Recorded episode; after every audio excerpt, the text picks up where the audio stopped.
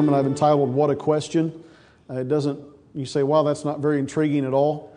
Uh, it's not. I'm just going to answer some questions this morning. Um, recently had a, a friend uh, ask a question that I've heard asked before. It's been asked several ways, several different ways, and uh, it's still kind of a tough question for Christians to answer because we're raised in this safe church environment, you know, where you use your church lingo and you, you say your churchy words and your churchy things, but it's kind of cool when somebody on the outside hears it and says something don't line up with what you just said. The question is this if God is omnipresent, meaning at all places, existent at all places, at all times, why do Christians sing songs about God showing up or about His Spirit falling on us and all of these things?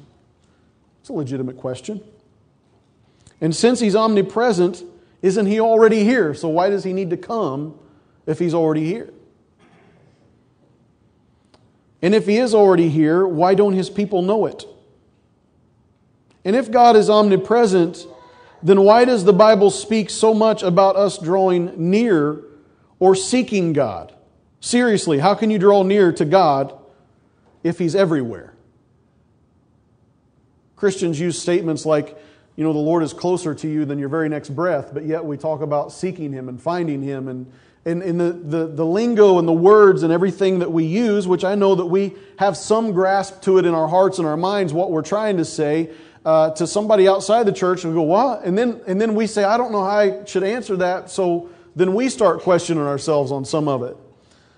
The underlying purpose for these types of questions occasionally, and I believe this person that asked this was really seeking for truth, but there are times where somebody will ask a question like this, and the reason to do it is to, to, to discredit the Bible, the authority of the Word, to try to discredit God and what God has said, because if they can find uh, that the word in their mind, you know, we say it's infallible, but if they can find that it, that it is that that's not true, then they can credit that to God that God doesn't exist and all the things. And if God doesn't exist, then there's no need for me to follow His laws, and I can continue on in my sinful lifestyle. That's really the motive behind the question. Usually, when questions like this are asked. But I, I just want to clarify these things today and talk to you about it. I think you'll be blessed by it and uh, I know I'm blessed by it just being able to share it. But the Bible clarifies both God's omnipresence and clarifies our need to draw near to Him. It's all through the scripture. I'm not going to pull out every single passage, but if you've read the Bible lately, you've seen where we're supposed to draw near to the Lord. Draw near to me and I'll draw near to you. We start talking about all of this stuff, and that's hard for us to grasp in the sense that, uh, you know, that God is omnipresent.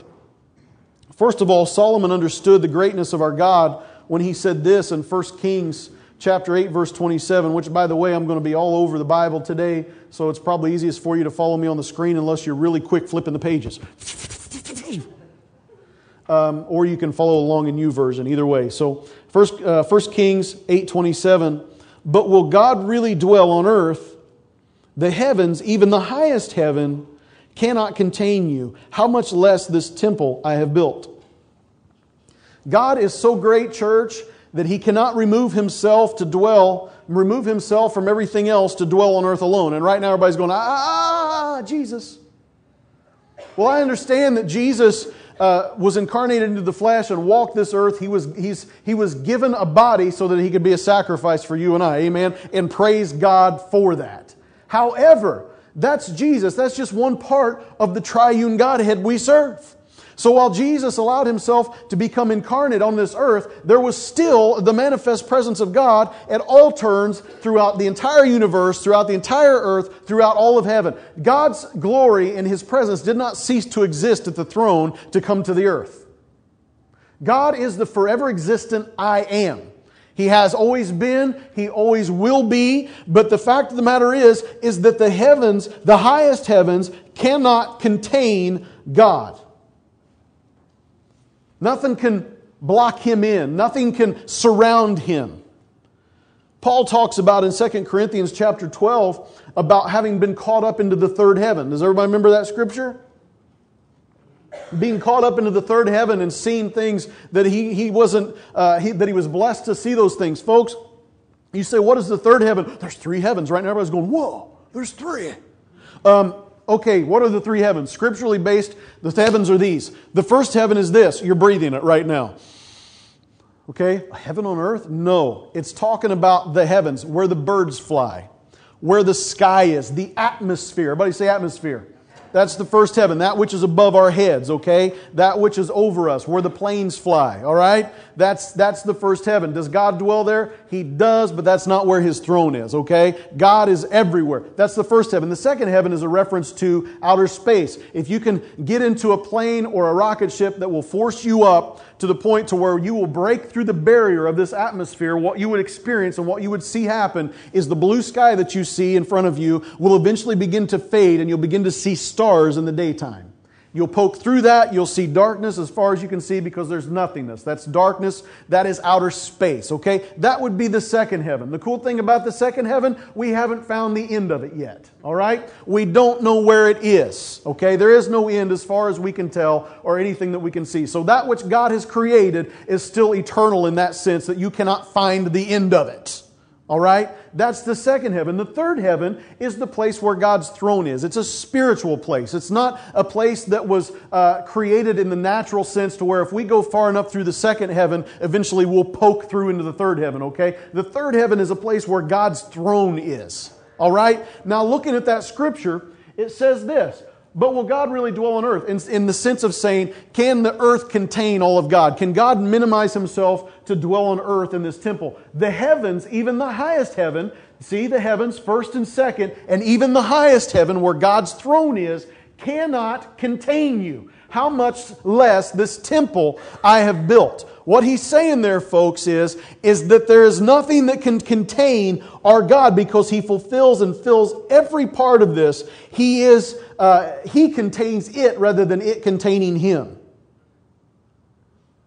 God contains all things. Let's talk about it. Jeremiah 23, verses 23 and 24. Am I only a God nearby, declares the Lord, and not a God far away? Can anyone hide in secret places so that I cannot see him, declares the Lord? Do not I fill heaven and earth, declares the Lord.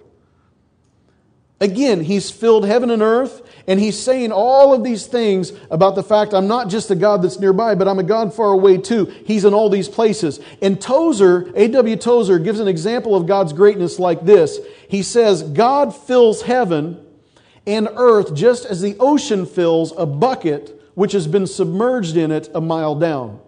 The bucket is full of the ocean, but the ocean surrounds the bucket in all directions. So when God says He fills heaven and earth, he does. But heaven and earth are submerged in God, and all space is too.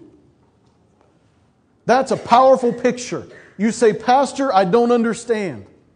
When we start talking about how the heavens, even the highest heaven, this earth cannot contain our God. And yet He's full everywhere in all things today. It's compared to a bucket being dropped to the bottom of the ocean. The bucket's full of God, and yet the bucket's surrounded by God. This earth, heaven, outer space, the first heaven, the atmosphere we're in now, is a bucket. It's just a little bucket compared to our God. Isn't that a powerful thought? This God we serve is omnipresent. He is in all things. He is through all things. He is nearer to you than your next breath. And He is farther than anything than you can ever reach or imagine. I got into an argument with Michelle Hughes in the first service because I said, if you wanted to go to Pluto, God would be there. I said, the planet Pluto. She said, it's not a planet anymore. I said, I think it is. It don't matter what it is, God made it and He's there. If I can stick Michelle Hughes on that planet, God would be there with her.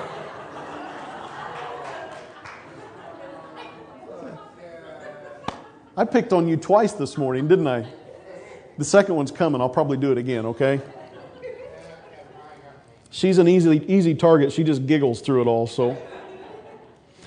So, because of this, God is never far away from us. And we are not insignificant to Him. You say, Pastor, if, if, if I was, if God is that massive and we're just a bucket in the ocean of God's presence, a bucket in the ocean is hard to find. Except that God sees us. We are submersed in Him. We are not insignificant, but He sees us and He loves us. He is never away from us. He is near. He is far. He is where we are. We have to get, that's a poetic line. I didn't even mean to do that. We have to, I'm kind of like the, kind of like Dr. Seuss preaching. We have to get this in our spirit when things are difficult. There is nowhere we can go away from His presence. The enemy wants you to think you're alone. The enemy wants you to think that God doesn't see you or God is not aware when the fact of the matter is is the psalmist writes and we've read it a thousand times but it's so encouraging. Verse 7 of 139 where can I go from your spirit? Where can I flee from your presence? If I go up to the heavens you are there. If I make my bed in the depths you are there. If I rise on the wings of the dawn if I settle on the far side of the sea even there your hand will guide me. Your right hand will hold me fast. We cannot escape. We cannot hide from the presence of God where can we go in darkness that He will not see us? Where will we hide ourselves in a room that He will not see us? God knows. And Jesus even told the disciples as He was ascending to be with the Father, He said, And surely I am with you always to the very end of the age. Surely the Lord is with you always. Yes, He is. And don't call me Shirley. Right? Or call me Shirley because He is with me always. The Lord is not going to desert you. He is not going to leave you. He is not going to leave you behind. He has not forgotten about you. He has not missed your situation that you're in. He is with you. While we are submersed in God, we are still expected to seek Him. Now, this is the problem. We're submersed in God and that we're expected to seek Him. And it's a hard question for somebody to say, How can you seek for something that is right there? Well, let's talk about it. Acts chapter 17, Paul's in Athens and he was distressed by seeing so many idols. And he says this uh, from one man in verse 26 from one man he made every nation of men that they should inhabit the whole earth and he determined the time set for them and the exact places where they should live. God did this so that men would seek him and perhaps reach out for him and find him though he is not far from each one of us. Paul makes a really profound statement that we are placed here for one purpose that we would know god submersed in His presence, that we would know Him. People try to judge God, they try to judge Him as being unfair, cruel, mean, harsh. What did He do, folks? He placed us in the middle of His presence and said, Can you find me yet? You see me? The scripture says, perhaps. Everybody say, perhaps. Isn't there always a perhaps with people? My kids, I'm going to leave them at the babysitter, and perhaps they'll behave themselves. I'll drop the kids off at school and perhaps they'll learn something. You know? Take somebody to work, perhaps they'll work. You know, there's a decision. Take Pastor Bob to a celebration of a marriage and perhaps he will dance.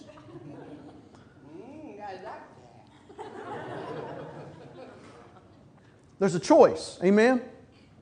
There's a will. And God has given us a free will. And God said, I'm going to submerge you in me and in my presence, but the desire for you to know me belongs to you. I will draw you to me, I will make myself known to you, but it's your decision whether you want to reach out to me.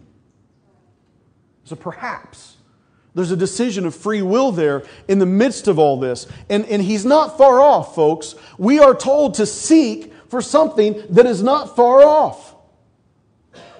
He's not far away from us. Have you ever tried to find something that is not far away from you? When I was a kid, when I was a kid and you have four sisters and a mom, there were a lot of earrings in the house.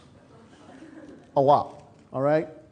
Um, and I never wore one because it was made clear that if I did, it would be jerked out of my ear. Okay? Alvy? Okay? So we, we had. Welcome home, Zach. Uh, this, right now, everybody's saying he's the most offensive man in the world. Listen, he and I got this relationship. It's okay. We're good. Uh, what was I? Oh, earrings. When I was a kid, my sisters, you know, they have their earrings or whatever, and they lose the back, and it's everybody, stop! Where did it go? It's like this little this thing that big, either silver or gold, whatever, and, and you can't find it anywhere. And everybody's stopping and looking for it. The whole family. We're looking on the floor for earrings. And you can't find the stupid earring. And then they lose a little earring, you know what I'm saying? And you can't find it until you're barefoot. You know what I'm talking about, right? Found it. Finding things that are not far off sometimes are difficult, right? Alyssa, when she got her contacts the first time, you know, a little girl with her first contacts, how that is. Dad, I lost my contact. You're looking for it, and when you scan the whole floor and everything, then you're scared because you go. You have to check your feet, and it's not the feet, and then finally you look at her, and it's stuck to the shirt. Sometimes it's difficult to find something that's not far off. But here's the difference, okay? There's a difference between our omnipresent God and an earring back. There's a difference between our omnipresent God and a contact lens. You say, what's the difference? It could be compared to me taking you and throwing you into the ocean and say, okay, I want you to find water. It's not difficult, is it? It's the same thing as, hey, why don't you walk out the door and see if you can find me some oxygen and fresh air? You see, when you're submersed in something, it's not difficult to find, is it? When you're submersed in God, He's not difficult to find. It's the desire or the will of your heart to admit that you found it. There's too many people swimming in the ocean saying, I can't find no water. Too many people breathing air into their lungs and questioning whether or not it really exists. Amen. God does exist. He is existing. He is in all things. He is through things. He is not difficult to find. We just simply have to reach out for Him. Should be as simple as a brand new baby coming out of its mama's womb and naturally breathes in the air of the atmosphere he's been born into. It may cough and choke for a minute or two, but then he figures it out and he lives breathing that presence all the rest of his life. It's that way with us when we seek God, when we're pursuing God. He, we are submerged in Him, but we have to find Him. And you say, well, then why is it that man has to seek if we are submerged? Folks, it's because it's not a geographical issue. Seeking God doesn't mean I have to get on a donkey and ride three nations over to get to the place where God is. It's not a problem of geography, it's a problem of the heart. It's a condition of man. Why do we have to seek Him? Because this flesh that we live in is sinful. And it separates us from God. It keeps us distracted. It keeps us beat down and confused and misguided. Hebrews 10:1 says this about the geographic location of worship the law is only a shadow of the good things that are coming, not the realities of them. For this reason, uh, it can never, by the same sacrifices, uh, repeated endlessly year after year, make perfect those who draw near to worship. Now,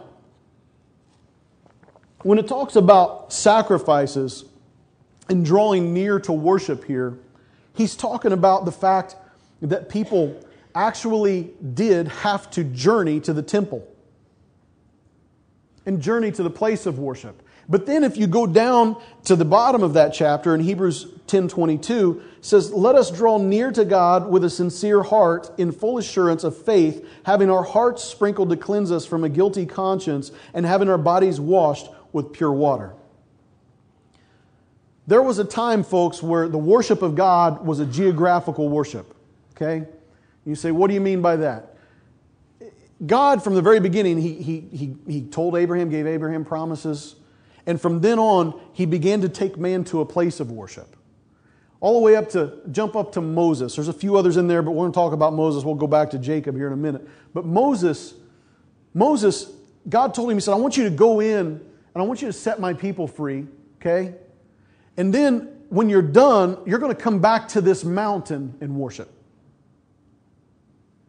the place of worship. This is where God is. God did what? He came down, He manifested Himself to them, gave them the Ten Commandments, gave Moses all the instructions of how to build the tabernacle, a place of worship. So he constructed the tabernacle, put the tabernacle where it was. God's presence filled it. His manifest presence, his Shekinah glory, dwelt between the cherubs, and he was in the holy place. Okay? That's, that was the place of worship. And for all of the history of the Jews, they worshiped like that.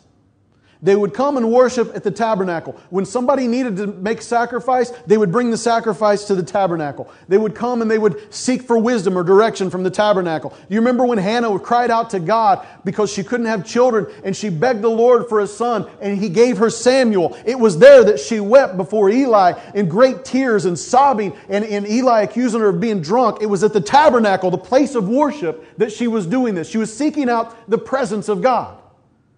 It was Samuel that was sent to serve at the tabernacle. He served under Eli right there. That's where he was laying when he heard the voice of God. Listen, folks, there was a geographical place to hear from God. And then Solomon's temple was built. Solomon's temple was built. The sacrifice continued. It was the place of worship. It was the place of seeking God. It was this place that while Daniel was in captivity in Babylon, that he would go out on his roof and he would open the doors and he would face the direction towards the temple to bow down and pray because that was the direction of the place of worship. That's where the manifest presence of God was. You see, this was always the concern that there was a place of worship. There was, there was a place that, I, that God's presence dwelt, that I would go and I would meet with Him. But after Jesus became a sacrifice for us, we were no longer bound to a place of worship. We don't have to go to the temple to find God. We don't have to go there to worship and commune with Him. In John 4, there's this conversation uh, between the Samaritan woman and Jesus. In verse 19, Sir, the woman said, I can see that you are a prophet. Our fathers worshiped on this mountain, but you Jews claim that the place where we must worship is in Jerusalem. Jesus declared, Believe me, woman, a time is coming when you will worship the Father neither on this mountain or in Jerusalem. You Samaritans worship what you do not know. We worship what we do know for salvation is from the Jews. Yet a time is coming and has now come when the true worshipers will worship the Father in spirit and in truth, for they are the kind of worshipers the Father seeks. God is spirit, and his worshipers must worship in spirit and in truth. But see, folks, there's a time coming. The time is now. We don't have to come to a place to find the presence of God. Paul said that our that we are the temple of the Holy Spirit. We are now the place of worship and communion and fellowship. And it's where? It's in our hearts.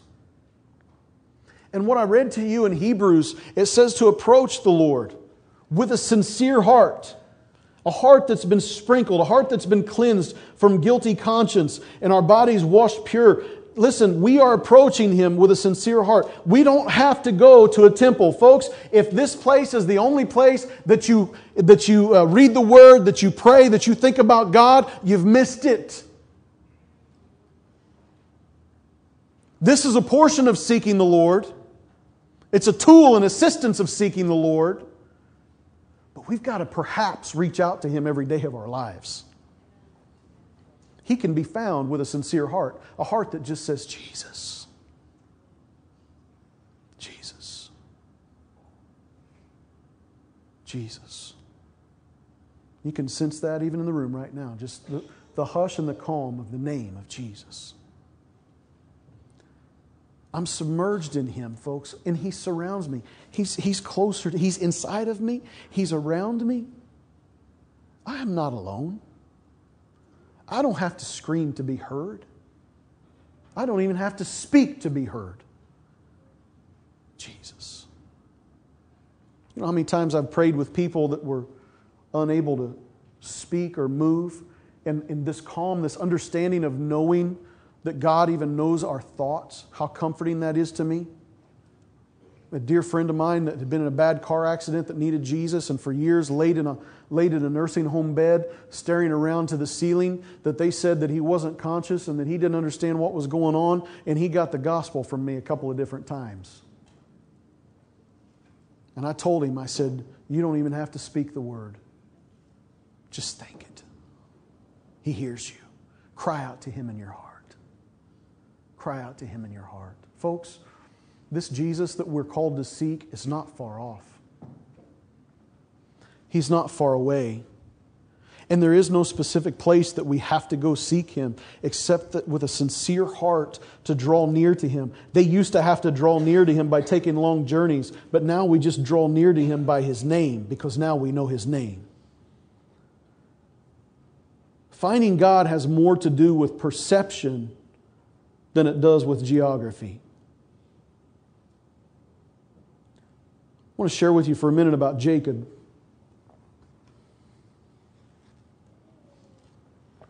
Not Michelle's Jacob, and not Becky's Jacob. Which I said in the first service, Michelle's Jacob is exactly like I was at that age. God help them all. Purposefully trying to get into people's heads and just annoy them. He did that to me. He'd go out to eat and he would just be in my face. Hey, Bob, hey, Bob, hey, Bob. And I would just keep eating, ignore, and ignore Michelle. And they're like, How are you doing that? It's like, That was me. that was me. Great kid, man. He's a lot of fun, isn't he? Hmm. Well, this Jacob also was a deceiver. The one I'm, no, I'm just kidding. This Jacob, the Jacob in the Bible obviously is known as a deceiver. He kind of gets a bad rap because of some things he said and did and some things he, you know, had, had done. But he knew uh, what his father and his grandfather had believed. They knew what they'd been promised, and, and, uh, but he just hadn't fully grasped everything yet. And uh, Jacob had some issues, and he was going to continue to have issues, but he was sent away to go find him a wife, and he was a little bit distracted. How many of you know that when you're finding a wife, you can get distracted and tired? He got distracted and tired, and he was out trying to find him a wife, and he lays down, puts his head on a rock, and he goes to sleep. And while he's asleep, he sees a vision. And he sees a vision of a ladder. Some versions say ladder, others say stairway. And he sees, uh, he sees these stairs, ladder, whatever. And he sees angels ascending and descending on it. And he looks up, and the, and the heavens are open, and he sees the Son of Man. He sees the Lord, a pre incarnate Christ, speaks to him and makes some major promises to him, reaffirms the promises that he had given uh, Abraham, and he talks to him about it. And when he wakes up, this is what happens in verse 16. When Jacob awoke from his sleep, he thought, Surely the Lord is in this place, and I was not aware of it. He was afraid and said, How awesome is this place! This is none other than the house of God. This is the gate of heaven. He set up a stone there, he anointed it, and he called it Bethel. It was a place of worship. But he called that place the gate of heaven. Say it with me gate of heaven. Gate of heaven.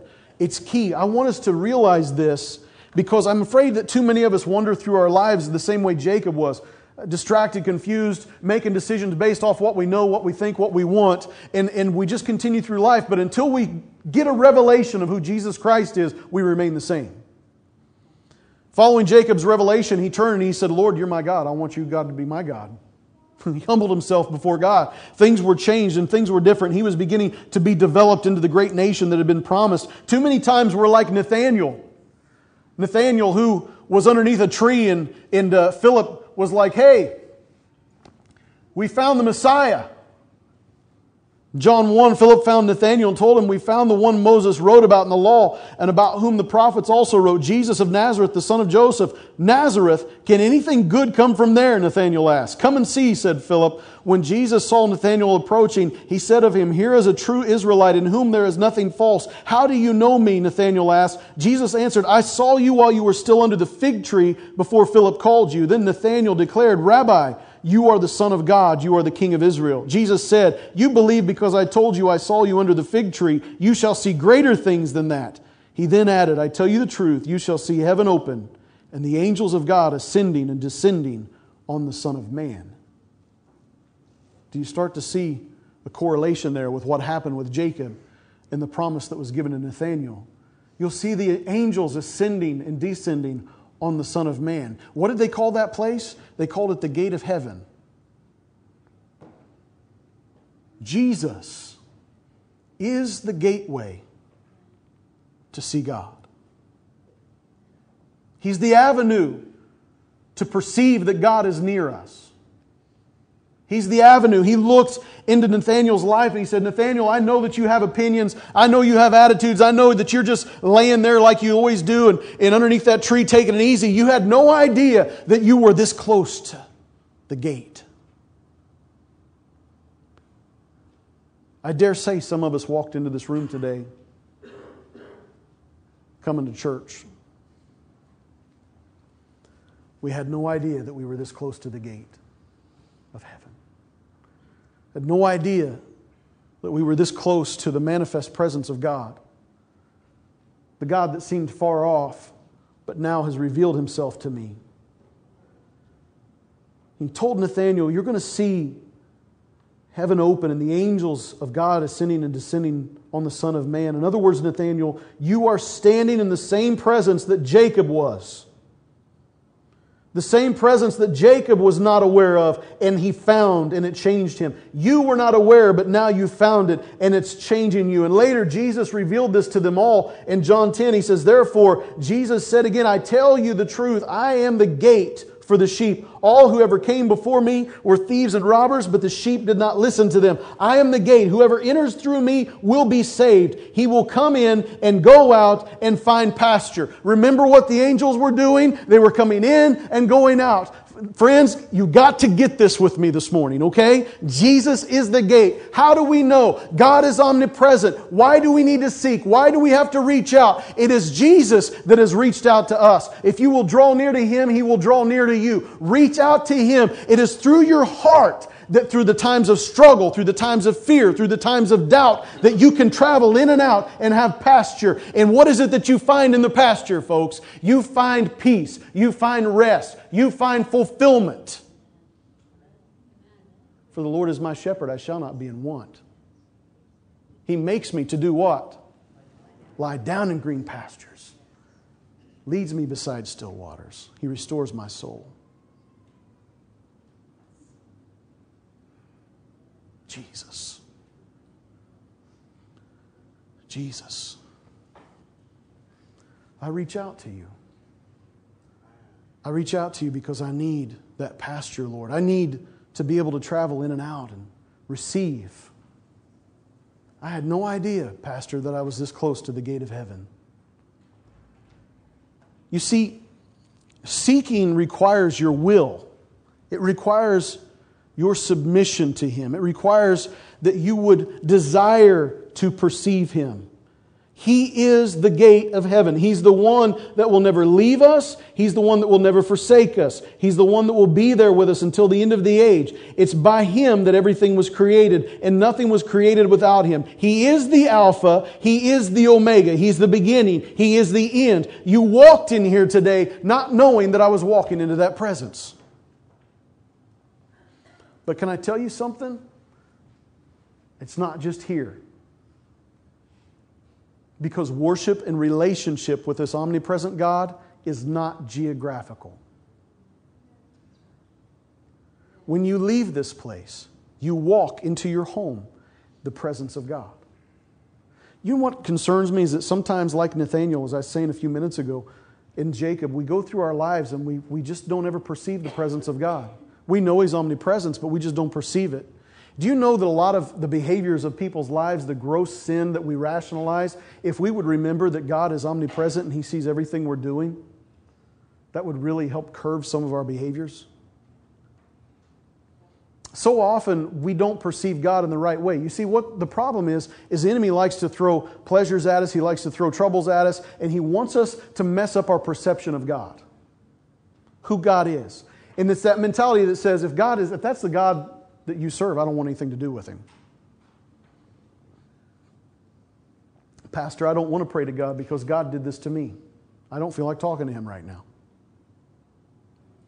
Your perception of God has been skewed. When the enemy gets you to, to mess up your perception, of the truth of who God is, and what happens is, is now you come to a place to where you are in the midst of his very presence and you don't even know it. The Lord was in this place and I knew it not. But He's revealing Himself to your heart today. You say, Pastor, so why is it? Why don't we perceive as I have Devin and Steve or whoever come? Why is it that I don't perceive?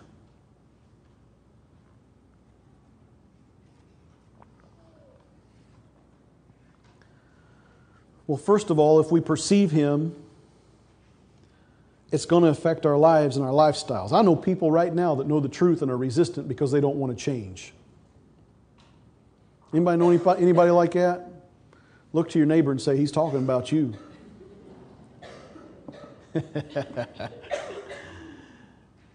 Too often, people don't want to change.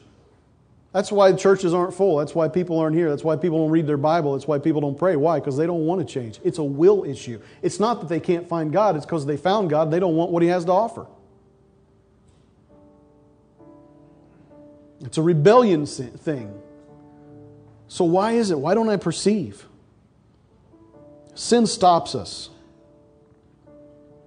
But when He reveals Himself to us and we respond to Him, that stops sin. It's not a geographic thing again, it's a condition of the heart. We don't perceive him because there's an enemy of our souls that wants to be wants us to be distracted, wants to beat us down and hurt us. But I want I want you to know there's some people that are afraid to come to Christ because they don't trust him. Because their perception has been skewed. They've been hurt. Isaiah 42 verses 1 through 4 says, "Here is my servant whom I uphold." My chosen one in whom I delight. I will put my spirit on him, and he will, be, he will bring justice to the nations. He will not shout or cry out or raise his voice in the streets. A bruised reed he will not break, and a smoldering wick he will not snuff out. In faithfulness he will bring forth justice. He will not falter or be discouraged till he establishes justice on earth. In his law, the islands will put their hope. Folks, if you've been hurt, I can tell you this the times of great trial and pain, weakness, sadness, it can, it can mess up our perception of God. But I want you to understand something. If you're bruised, He's not going to destroy you. If you're faithless or if you, you just feel weak, you feel burnout, He's not going to snuff you out and flip you off this earth. The terms, you know, God's mad at me, God doesn't like me, God, God this and God that towards me, those are lies of the enemy. Jesus Christ came to this earth and died on a cross. Why? Because he saw that you were bruised. He took the stripes that the enemy is trying to inflict you with. He came that by his stripes you would be healed, not destroyed. His desire is that you would be whole, made whole. And all you have to do is reach out. Say, Jesus, I need you. Philippians 2 10 and 11 says that at the name of Jesus, every knee should bow in heaven and on earth and under the earth, and every tongue confess that Jesus Christ is Lord to the glory of God the Father. And if you're here and you say, Pastor, I don't even know Jesus, I'm not saved, He's not my Lord. Romans 10 says this. What does it say? The Word is near you. The Word is near you. It's not far away. Some people say, Pastor, God can't save me. If you knew what I had done, well, aren't you prideful in your sin? Don't you think that you just are so evil and bad? That is a lie of the enemy. It doesn't matter what you have done, God's grace abounds more than your sin. Period. You say, Pastor, the word is near you, it's in your mouth. What is that word, folks? Jesus. Jesus. It's in your heart. That is the word of faith we are proclaiming that if you confess with your mouth Jesus is Lord and believe in your heart that God raised him from the dead, you will be saved. For it is with your heart that you believe and are justified, and it is with your mouth that you confess and are saved. What do you have need of today? So, Pastor, why is it that I have to seek this omnipresent God? Because He wants to see you put your will forward to find Him. But I can tell you this finding Him is like dropping in the ocean and looking for water. He made you to know Him. He's not difficult to find. Jesus. Stand with me. With your heads bowed, your eyes closed, I just want to give opportunity for some response. You say, Pastor, I am.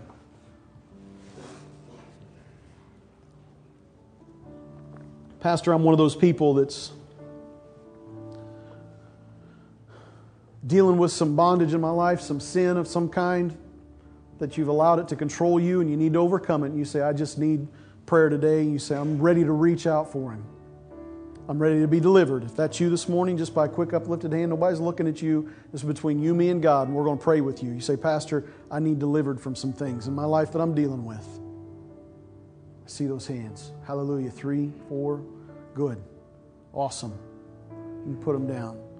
Say, Pastor, I'm that bruised reed, I'm that smoldering wick. Sometimes I'm just kind of faithless and I'm afraid, and I feel like God would rather just go ahead and break me or snuff me out completely because I know my sin. I know who I have been. Just beat down and tired, and you need the Spirit of God to do a reviving work in your life. If that's you this morning by an uplifted hand, we're going to just believe in faith and pray with you. Just lift your hand this morning. Say, That's me, Pastor. That's who you're talking about. I see him. I see him. Good. Hallelujah. What you're doing and what you don't realize is you're reaching out right now with that hand lifted up. He sees you. He's even moving right now in your life. Just begin to talk to him even now. You say, Pastor, I'm not even a believer. I don't serve Jesus. Friend, I, I shared that passage about the word being near you. It's very simple. It's not a difficult process to come to Jesus. He'll hear you. You're not too bad. You're not too awful. That's a lie of the enemy. If you're here, you say, Pastor, I need to make him the Lord of my life. Would you just simply reach out to him by lifting up a hand quickly so we can pray with you?